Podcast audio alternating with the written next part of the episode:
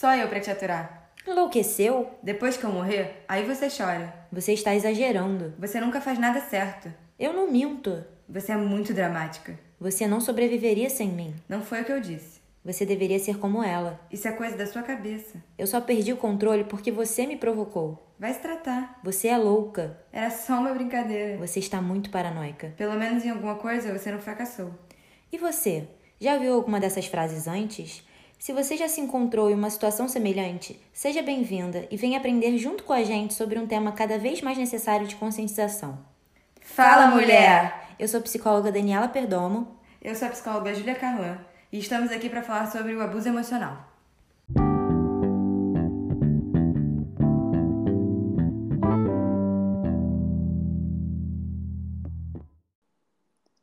Um relacionamento abusivo não é abusivo só quando acontece violência física ou sexual.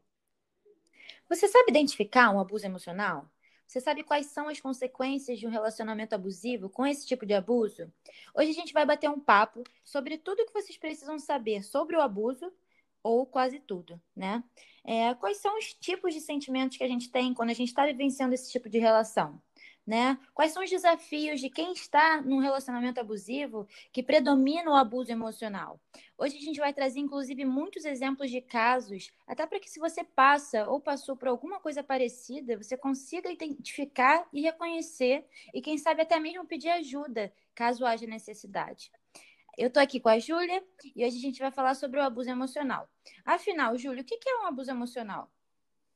Um comportamento repetitivo que vai minando o psicológico. Então, assim, o abuso emocional, ele permeia todo o relacionamento abusivo. Então, o relacionamento abusivo que tem violência doméstica tem abuso emocional. O relacionamento abusivo que tem relação com o relacionamento abusivo sexual, né? Quando tem ato sexual não concedido, também tem um abuso emocional. O abuso emocional é como se fosse um comportamento que é através da fala, é através de como a pessoa te coloca, entendeu? Te posiciona com fala. Enfim. O abuso físico, né, é muito mais fácil a gente reconhecer do que o próprio abuso emocional, né? Ele passa desapercebido e pode acontecer com familiares, né, com amigos, em relações amorosas. E ao contrário do abuso sexual, né, que você falou, o abuso físico, tem sempre uma sutileza, né, no abuso emocional, porque é muito mais confuso para a vítima, porque é sempre exposto dessa forma que você falou, né, no comportamento, falas, né, que assim... Exatamente. Você acaba, né, se sentindo uma coisa que às vezes você não é, né? A pessoa te insulta, critica, ameaça, né, intimida, te xinga. E é assim, se manifesta, às vezes, de uma forma tão velada, mas que deixa marcas tão tensas, né, tão profundas, podendo causar muitos prejuízos, né? Emocionais, exatamente, afetivos, né? E até sociais, né? Porque a gente... Assim, o abuso emocional, ele é muito destrutivo para quem vive, porque ele ataca diretamente a nossa autoestima, entendeu? Então, isso faz com que a gente se julgue, tenha uma repulsa, né, com nós mesmos, né? E começa a se julgar incompetente, merecedora daquele sofrimento e daquela posição. Uhum. E uma das coisas mais dolorosas, mais...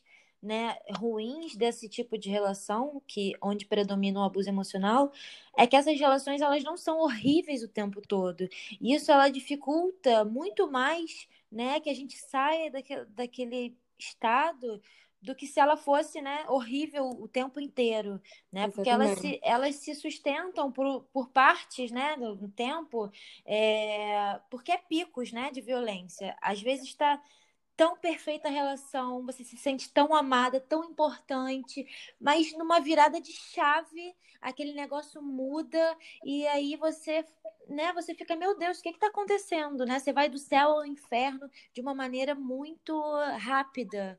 É muito comum também nesse tipo de relacionamento que ocorra o fenômeno gaslighting, né, que a gente vem escutando cada vez mais, né, que é quando o abusador, ele tenta persuadir a vítima por coisas que não aconteceram de fato, né? Então, ele fala que você falou coisas que você não falou, que você fez coisas que, na verdade, você não fez. E aí você vai acabando se distanciando cada vez mais de quem você é, do que você acredita. Vai gerando uma confusão mental ali que você já não sabe mais se de fato você fez aquilo, porque tem sempre alguém falando que você não fez, que você agiu daquela maneira, e você acaba se afastando disso, né? Da sua realidade, tipo, de você genuinamente, dos seus comportamentos, das suas ações, das suas falas. E a gente tem um exemplo muito legal também disso no filme A Garota do Trem. Explica exatamente esse comportamento, né? E as consequências dele. O que acontece no filme? Sem dar muitos spoilers, porque eu acho que vale a pena dar uma conferida, esse comportamento de um homem que faz isso. Ele provoca, né, o gaslighting a todo momento com a mulher dele, onde um homem faz isso com a mulher e aí depois ele taxa ela de louca e ela vira louca, que bebe sempre e que não sabe das coisas que ela faz, e aí o filme vai desenvolvendo daí. Falando agora do termo, né, do gaslighting, essa palavra, ela vem, o termo é em inglês, significa manipulação, ela vem da junção das palavras gás e light, e esse nome, esse termo, ele teve origem num filme de 1944, que é onde o marido, ele tenta manipular a esposa, né, apagando e acendendo as luzes da casa, que eram movidas a gás. E aí a esposa estava achando que realmente não é possível. Será que realmente as luzes estão, né, apagando? Será que eu tô louca? Ela começou realmente a ficar, né, com aquele pensamento de, meu Deus, eu me enlouqueci, né? E a intenção dele era ficar com o dinheiro do casal, né, para ele só. Quando nos deparamos com esse tipo de comportamento, na fala, nas atitudes, é que é muito comum pensarmos e repensarmos, né? O que está acontecendo? Por que está acontecendo? Mas por que eu? Ou por que comigo? Mas eu vou te contar uma coisa que talvez você ainda não saiba. A nossa primeira relação, ela é modelo para as nossas relações futuras. E aí é importante a gente parar para rever a nossa história e a história de quem está com a gente nesse relacionamento, né? Como estabelecemos nossas relações, por que fazemos isso...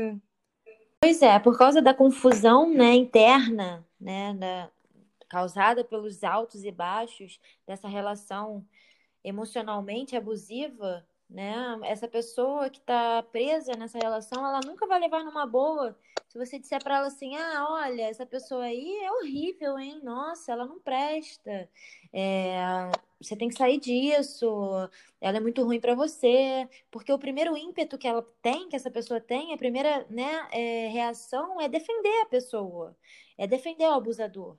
Por isso que Exatamente. Eu acho que ao invés da gente vilanizar, né, tornar os abusadores vilões, não, são pessoas horríveis, não, a gente tem que primeiro humanizar essas pessoas, entender que para aquelas pessoas que amam esses abusadores, elas são tudo, né? Tudo aquilo, o ruim e o bom, né? E assim, não tem jeito. Ela vai amar o ruim, ela vai amar o bom, no caso, e vai amar o ruim também, porque ela vai achar que aquele ruim é só um tipo de defeito, né? Que aquela pessoa tem. É passageiro, né? Aí a gente entra num assunto tão importante quando a gente fala de abuso emocional, que é a necessidade de sabermos e reconhecermos os nossos limites e entender que é importante a gente impor eles na nossa relação. E tá tudo bem, não é errado a gente fazer isso, não é errado a gente impor até onde é aceitável pra gente, até onde a gente faz bem, muito pelo contrário. Mas, Ju, isso é assunto para o nosso próximo conteúdo, né? Esse foi o nosso primeiro episódio do nosso podcast Fala Mulher. Tchau! Até a próxima!